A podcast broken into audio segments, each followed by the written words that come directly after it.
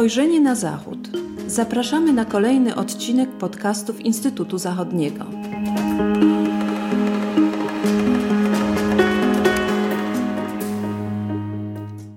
Dzień dobry, z tej strony Tomasz Morozowski. Witam Państwa w kolejnym odcinku podcastów Instytutu Zachodniego. Leopardy to hasło przewodnie dzisiejszego odcinka, ale też ostatnich dni w odniesieniu do Niemiec i stanowiska kanclerza Scholza który aż do dzisiaj oficjalnie nie wyrażał zgody na dostawy tych niemieckich czołgów e, z Niemiec e, na rzecz sił zbrojnych Ukrainy, a także ze strony innych państw, które e, mają w posiadaniu te niemieckie czołgi. W ostatnich tygodniach na Niemcy była wywierana coraz większa presja. Berlin stał też w ogniu dość intensywnej krytyki ze strony opinii publicznej w Niemczech, w Europie, ale też ze strony państw sojuszniczych, mm, to stanowisko kanclerza Scholza było określane wręcz jako rozczarowujące. Szczególnie takim punktem kulminacyjnym był tutaj, było tutaj spotkanie grupy kontaktowej do spraw wsparcia obronnego Ukrainy w bazie w Ramstein. Miało ono miejsce 20 stycznia. I to już po tym spotkaniu oczekiwano zmiany stanowiska ze strony niemieckiego kanclerza, do czego jednak e, nie doszło. No i punkt przełomowy mieliśmy w dniu dzisiejszym, 25 stycznia. Właściwie to już dzień wcześniej, wieczorem, pojawiały się pierwsze informacje e, w, niemieckim, w niemieckich e, mediach o tym, że e, rząd federalny, chyba można powiedzieć w osobie kanclerza Scholza, decyzję o dostawie niemieckich czołgów Leopard na Ukrainę podejmie i oficjalnie właśnie 25 stycznia dzisiaj kanclerz Scholz o takiej zmianie stanowiska poinformował w trakcie debaty w Bundestagu. E, decyzja, e, w ramach decyzji e, zadeklarowano, że Niemcy wspólnie z sojusznikami dostarczą łącznie dwa bataliony czołgów typu Leopard. Kanclerz Scholz bronił podczas swojego przemówienia w Bundestagu dotychczasowego tego właśnie spokojnego podejścia i przede wszystkim podejmowania decyzji, jak to określił, w ścisłej koordynacji z sojusznikami. Stwierdził też, że Niemcy zawsze będą liderem, jeśli chodzi o wsparcie dla Ukrainy. No i dzisiaj, dzisiaj o kulisach, przyczynach, implikacjach tej przełomowej, chyba możemy powiedzieć, decyzji e, dla dalszych losów wsparcia ze strony państw zachodnich dla Ukrainy, porozmawiam z panem profesorem Krzysztofem Malinowskim oraz z Karolem Janosiem, czyli specjalistami do spraw polityki obronnej Niemiec w Instytucie Zachodnim w Poznaniu. Dzień dobry panu. Dzień dobry. E, Karolu, może zacznijmy od e, pierwszych reakcji, reakcji w Niemczech. E, jak, jak w tym państwie przyjęto dzisiejszą, dzisiejsze oświadczenie kanclerza Scholza? No, pierwsze, pierwsze reakcje już wczorajsze były, były, były pozytywne. No, można powiedzieć, najwięksi, jedni z największych krytyków e, działań e, rządu kanclerza e, Scholza w ramach koalicji rządowej. Mowa o Marii Agnes Strack-Zimmermann, przewodniczącej Komisji Obrony Bundestagu, jak również przewodniczącego Komisji do Spraw Unii Europejskiej Antona Hofreitera. No, mówili, mówili o tym, że decyzja jest, jest właściwa, ale podkreślali, że niestety nastąpiła ona zbyt e, późno. E, można mówić, że mm, nieco bardziej, nieco bardziej zróżnicowane reakcje były wśród socjaldemokratów.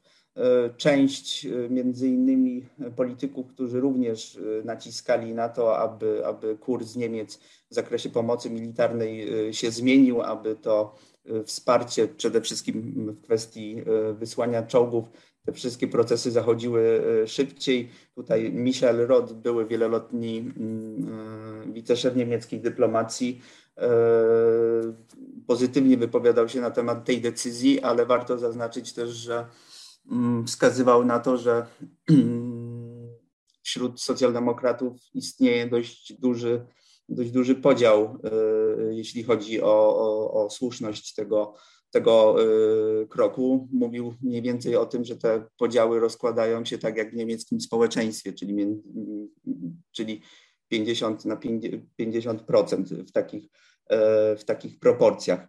Zaskoczenia nie wzbudzają reakcje lewicowej Die i skrajnie prawicowej AfD. Tutaj krok ten był, krok ten był mocno krytykowany. AfD wskazywało, że między innymi, że przekazanie czołgów znacząco osłabia zdolności e, Bundeswehry. Jakby od dłuższego czasu już AfD bardzo często podnosi ten argument, że, że jakby w pierwszej kolejności mm, rząd powinien dbać o zabezpieczenie własnych zdolności Niemiec w zakresie obrony terytorialnej i sojuszniczej. Mm, z kolei e, z kolei politycy Die Linke mówili o tym, że oczywiście ten krok prowadzi do tego, że y, Niemcy mm, zostaną stroną w tym, y, stroną w tym konflikcie. Mówiono wręcz, że zwiększa się ryzyko wybuchu wybuchu III wojny światowej. Jakby te, te też wypowiedzi nie są zaskakujące, bo takie stanowisko Die Linke prezentuje już od samego y, początku y, konfliktu, cały czas powtarzając y, postulaty dotyczące tego, że Niemcy powinny wraz z partnerami stawiać w pierwszej kolejności na mm, negocjacje, negocjacje dyplomatyczne, a nie wykorzystywanie instrumentów instrumentów militarnych. Właśnie jeszcze w odniesieniu do tego aspektu napięć w ramach samej koalicji, tu może Karolu bym dopytał, czy e, możemy powiedzieć, że kanclerz Scholz e, w pewnym sensie uległ presji wywieranej na niego wcześniej przez jego, przez ministrów i to czołowych ministrów w jego rządzie, bo przecież e, i minister spraw zagranicznych Annalena Baerbock, wcześniej też Robert Habeck twierdzili, że jeśli sojusznicy Niemiec zwrócą się do kanclerza o, o zgodę na dostarczenie czołgów Leopard, no to Niemcy nie będą e, stały, stały na przeszkodzie. Jak ty byś jeszcze ocenił właśnie te, te relacje pomiędzy Scholzem a, e, a koalicjantami w kontekście tej dzisiejszej decyzji? To można, to było już wiadomo, jakby od dawna było widać jakby dość jakby znaczące różnice właśnie tego podejścia w koalicji na temat E, sposobu udzielania pomocy militarnej e, Ukrainie. E, I FDP, i Zieloni, mm, i tu mam na myśli mm, w przypadku FDP no przede wszystkim znaczną część polityków, którzy są w Bundestagu, jakby zwracała właśnie uwagę na, na, na to, jakby poddawała silnej krytyce kurs przyjęty przez kanclerza Scholza. Jakby natomiast w przypadku zielonych też większość i tutaj włączając to między innymi wspomnianych przez ciebie członków rządu, szefa, szefową dyplomacji i wicekanclerza Roberta Habecka, no oni też y, wskazywali na to, że, że że ten kurs y, powinien y, y, ulec zmianie. Ja myślę, że jakby tą presję wewnętrzną w ramach koalicji no, możemy traktować jako też jeden, jeden z czynników. Nie jestem przekonany, czy akurat to był czynnik decydujący. Tutaj raczej wskazywałbym jednak na, na kwestię jednak rozmów między sojusznikami. Mam tu na myśli no, przede wszystkim Stany Zjednoczone.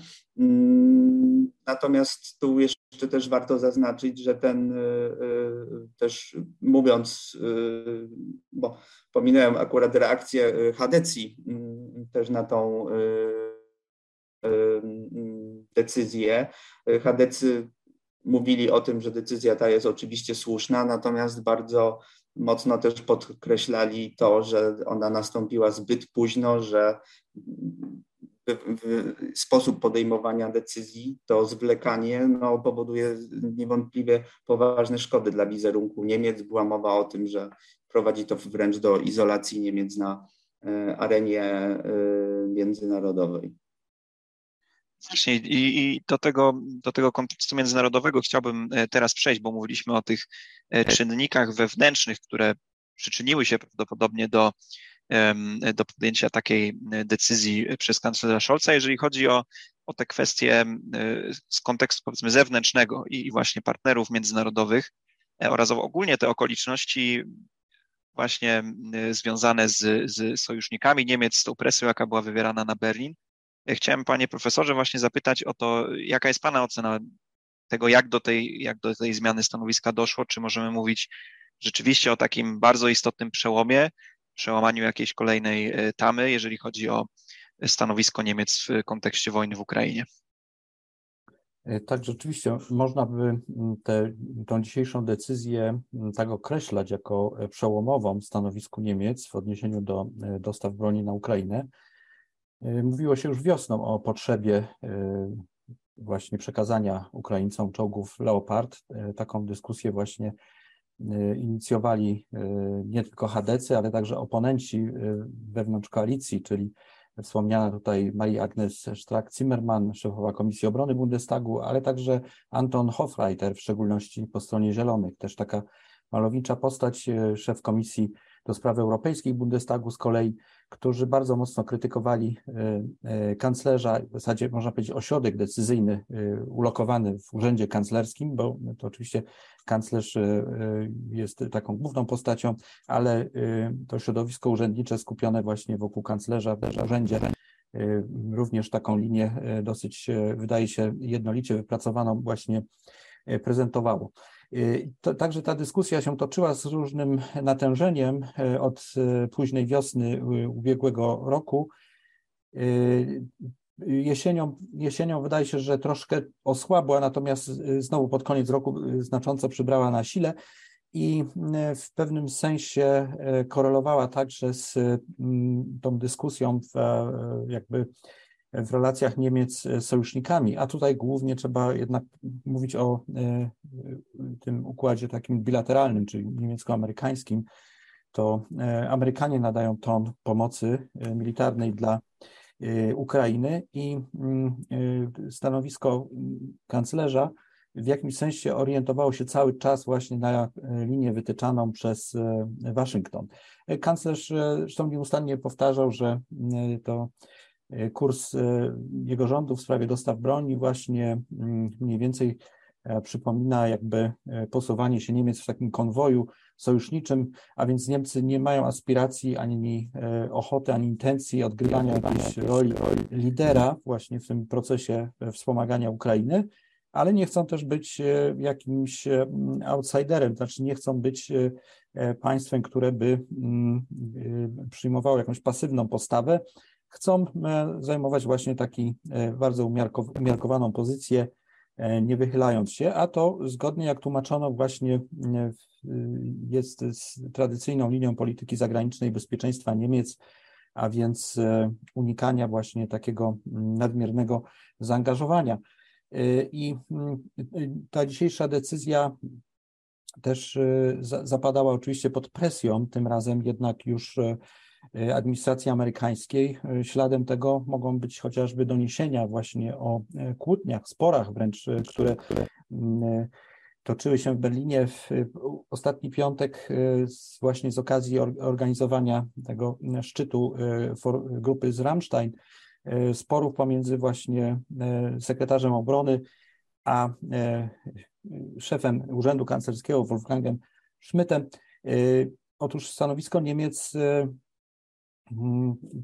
dość y, było kontrowersyjne, ponieważ e, Niemcy wysunęły taki postulat, iż e, będą e, skłonne przekazać swoje leopardy, o ile również strona amerykańska byłaby gotowa przesłać swoje czołgi Abrams. Taka, mm, taka postawa Niemiec zaznaczyła się zresztą już jesienią poprzedniego roku wcześniej, już wtedy we wrześniu były e, takie mniej czy bardziej e, zawoalowane właśnie spory pomiędzy Berlinem a Waszyngtonem na tym tle. Natomiast rzeczywiście w ubiegłym tygodniu wybrzmiał on już z całą taką, do, można powiedzieć, że eskalował wręcz. Te kłótnie chyba zakończyły się nieoficjalną taką rozmową między właśnie kanclerzem a prezydentem Bidenem, gdzie zapewne osiągnięto jakieś porozumienie właśnie w sprawie e, e, transferu jednak broni pancernej do Ukrainy w taki sposób, który by mm, zakładał również zaangażowanie Stanów Zjednoczonych.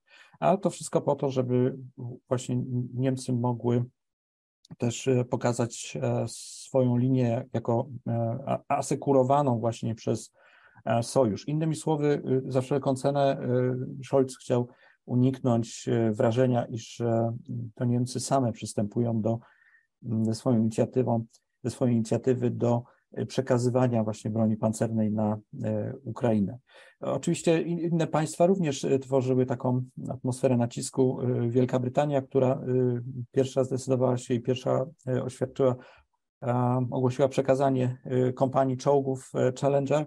No i oczywiście Polska, która też y, posiada w swoich siłach zbrojnych czołgi Leopard 2.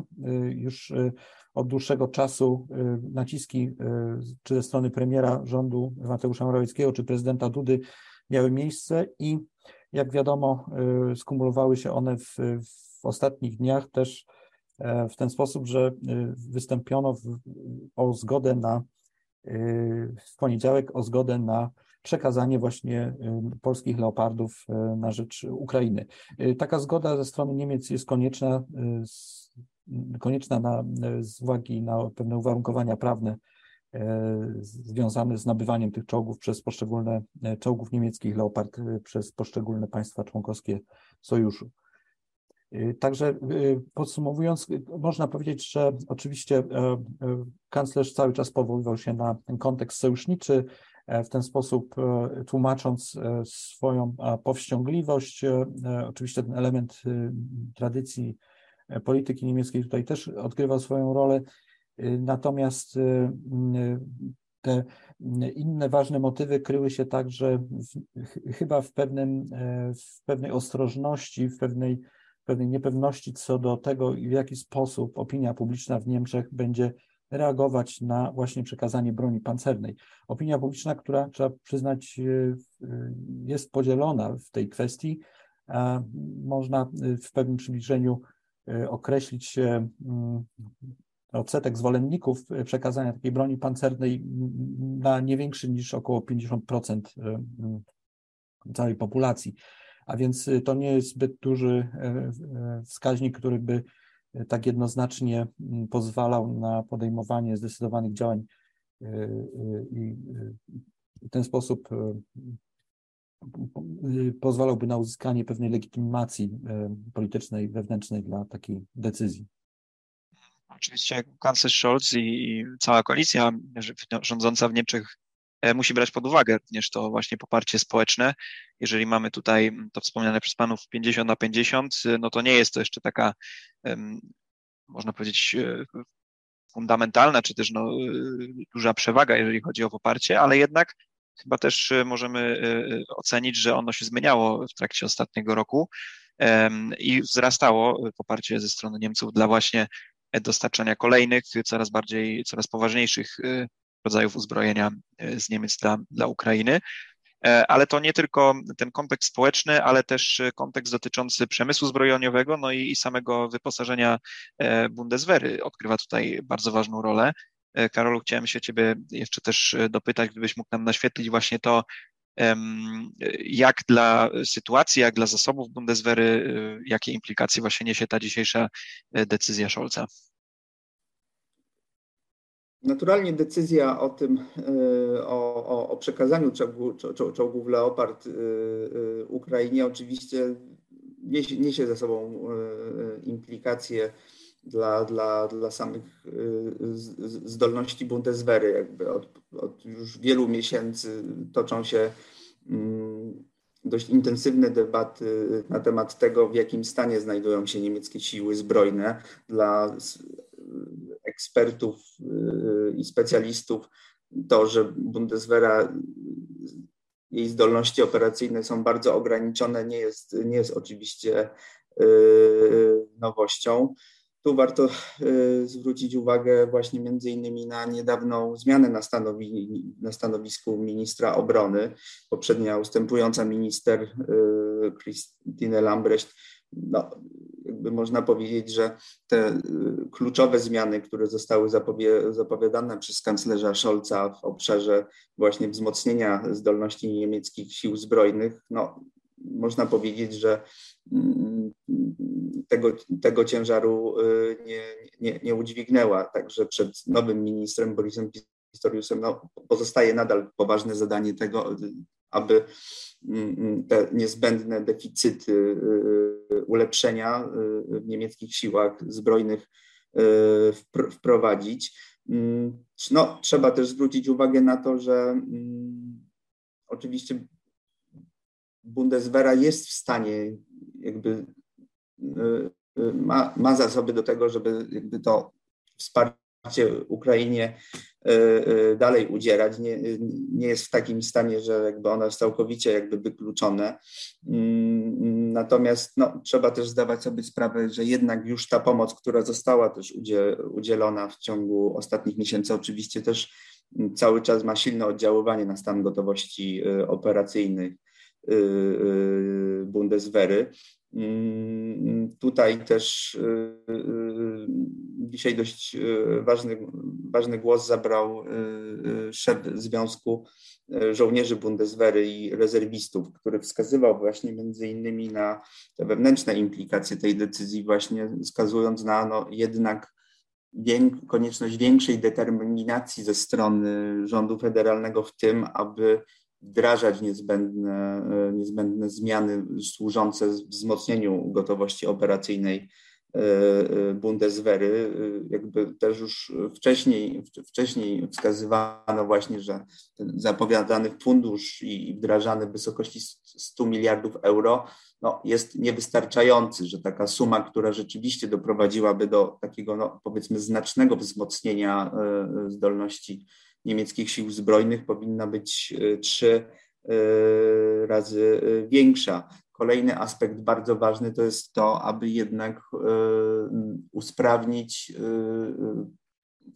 współpracę między niemieckim sektorem zbrojeniowym a właśnie Ministerstwem Obrony, bo to jest też jedno z poważnych jakby problemów, z którymi właśnie zmagają się niemieckie siły zbrojne ma to też bardzo poważne znaczenie właśnie do tego, jak ma wyglądać, jak ma być realizowane właśnie to wsparcie udzielane y, Ukrainy. Także jeśli chodzi właśnie o, o, o kwestie, mm, kwestie właśnie i udzielania pomocy i, i, y, i implikacji dla Bundeswehry, no to tu, tu, tu nadal pozostaje bardzo dużo y, do zrobienia.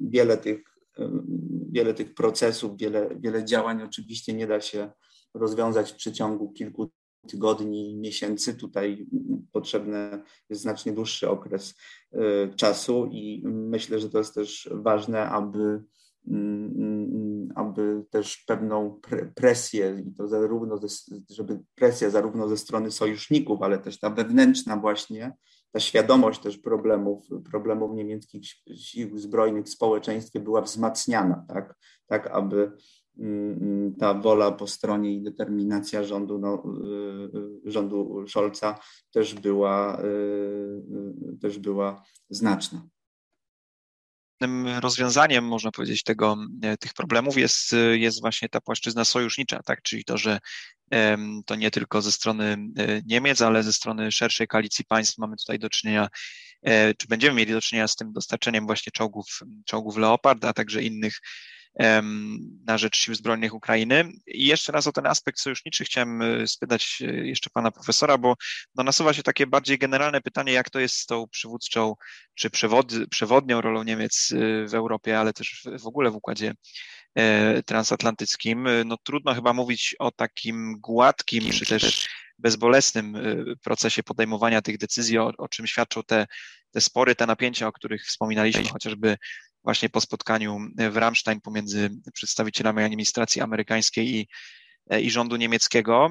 No ale jest też ten aspekt właśnie relacji z Polską i tej presji wywieranej przez, przez nasze władze i tej, tej oferty skierowanej do Berlina o, o zatwierdzenie dostaw z Polski. Jak y, oceniłby pan profesor właśnie sposób, w jaki kanclerz Scholz tę decyzję ogłosił i, i, i, to, e, że mówił o tym, że Niemcy właśnie zawsze będą tym liderem we wspieraniu Ukrainy z jednej strony, a z drugiej strony, że chcą unikać tych, tego robienia jako pierwsi kroku naprzód i, i działania samodzielnie. To pytanie, na które trzeba syntetycznie odpowiedzieć, e, wracając jeszcze może do początków pomocy i też ogólnie oceniając w ogóle e, stanowisko z, z dzisiejszej perspektywy. Z pewnością w wielu wypadkach, czy na poszczególnych fazach, kiedy zapadały decyzje o dostarczaniu Ukrainie coraz to bardziej zaawansowanych systemów broni, ta adaptacja stanowiska następowała rzeczywiście jakby w stosunku do zmiany kursu czy E, czy mm, w sprawie pomocy e, realizowanego przez Stany Zjednoczone, przez administrację amerykańską, czyli kolejne transze pomocy amerykańskiej, one e, niejako, mm, znaczy pod nie były podpięte jakby te kolejne decyzje niemieckie w sprawie właśnie udzielania jakichś kluczowych systemów uzbrojenia na rzecz Ukrainy. Trzeba przypomnieć o czerwcu ubiegłego roku, który był dosyć zaskakujący, kiedy Niemcy zdecydowały się i na przekazanie e, e, tych słynnych e, haubic opancerzających, samobieżnych haubic 2000 HC, a później także trzech systemów wieloprowadnicowych wyrzutni rakietowych, a więc odpowiedników amerykańskich HIMARSów, a także takich systemów zaawansowanych do zwalczania do obrony przeciwlotniczej, o sporym zasięgu, y, system IRIS-T. I to rzeczywiście była bardzo zaawansowana broń. Później w zasadzie aż do jesieni ubiegłego roku nie, nie było żadnych znaczących kolejnych mm, takich kroków jakby pogłębiających zarówno pod względem ilościowym, jak i jakościowym e, dostawy niemieckie na Ukrainę. I e, trudno było mówić właśnie, że Niemcy są e, takim ewidentnym liderem tego procesu, wręcz przeciwnie, e, ta pomoc była cały czas obarczona takim spóźnieniem, pewną ostrożnością, asekuracyjnością. Widać było, że Niemcy z trudem nadążają za tym amerykańskim jakby tempem ogłaszania poszczególnych transz pomocy. I tutaj właściwie w od początku tego roku też mieliśmy do czynienia e, z taką w zasadzie pozytywną decyzją, kiedy Niemcy wreszcie zdecydowały się na przekazanie transporterów e, Marder i to również właśnie w takiej e, koordynacji z stanowiskiem partnera amerykańskiego. Amerykanie zdecydowali się na przekazanie transporterów Bradley, a z kolei zaś Francuzi lekkich czołgów AMX-10. E, I to wyglądało na taką mm, właśnie kooperację w gronie e, trzech ważnych mocarstw, a więc w jakimś sensie e, ta mm, linia Niemiec była ściśle skorelowana, więc taka umiarkowana, a jednocześnie pokazująca zaangażowanie. Jednak kluczowa była tutaj właśnie sprawa tych czołgów niemieckich Leopard, które, jak wiadomo, są na wyposażeniu wielu armii sojuszu i są najpowszechniejszą bronią pancerną na kontynencie. W związku z tym mm, są też kluczowym systemem e, e, militarnym, który jest niezbędny Ukrainie dla właśnie dokonania pewnego też przełomu, e, spodziewanego przełomu na froncie. A więc tutaj w tej kwestii Niemcy zachowywały powściągliwość, traktując właśnie broń pancerną jako czynnik być może eskalacji konfliktu. E, obawiały się, to jeden z takich zasadniczych punktów właśnie, e, obawa przed eskalacją konfliktu, które, które dotąd powstrzymywały Niemcy przed, przed takim głębszym zaangażowaniem. W związku z tym można, wracając do pytania, mówić, że mm, w zasadzie mieliśmy do czynienia z taką wymuszoną adaptacją w stanowisku Niemiec dotąd, natomiast nie odgrywały one bynajmniej roli lidera, czyli y, takiego państwa, które stoi na czele jakby mm, grupy państw sojuszniczych, które wykazuje się zaangażowaniem, właśnie y, inicjuje pewne y, pomysły związane z, dostawami broni, a więc takiego pełnoformatowego litera na pewno nie odgrywały. Wręcz przeciwnie, ten okaz, spór z ostatnich, z ostatniego tygodnia pokazał, że raczej, raczej kiedy na Niemcy była wywierana silna presja ze wszystkich stron, groziła im nawet pewnego rodzaju izolacja.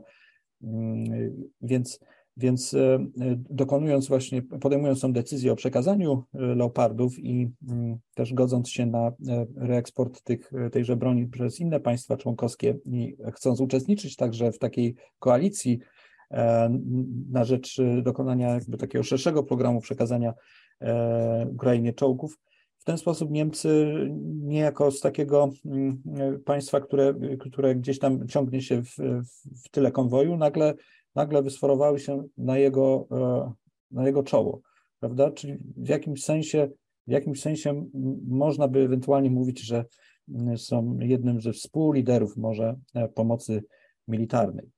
Y, zobaczymy jednak, jak to w, praktyce y, się rozwinie i czy w ślad za tym, tymi dzisiejszymi decyzjami pójdą w przyszłości kolejne, które być może albo poszerzą jeszcze y, zakres pomocy, albo być może także będą dotyczyć innych jeszcze systemów broni.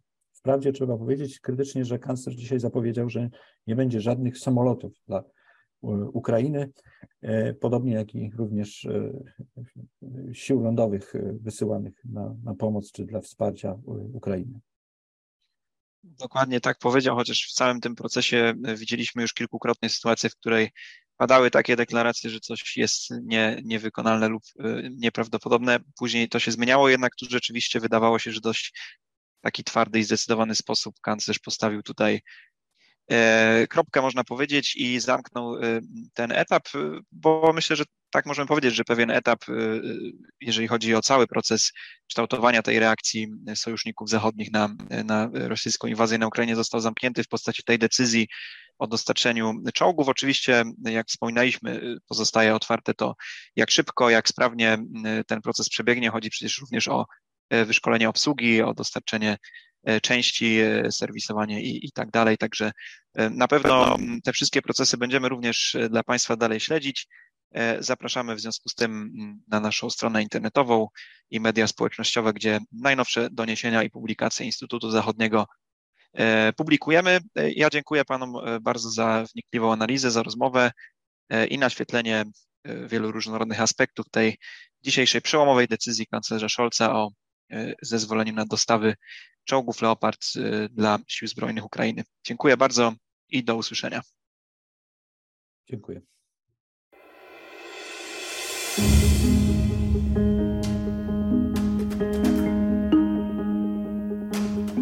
Spojrzenie na Zachód. Podcasty Instytutu Zachodniego. Podcasty Instytutu Zachodniego dostępne są na platformach Spotify, SoundCloud i Apple Podcasts oraz na portalu YouTube. Zapraszamy do subskrypcji. Dzięki niej będą Państwo na bieżąco z wszystkimi naszymi nagraniami. Do usłyszenia.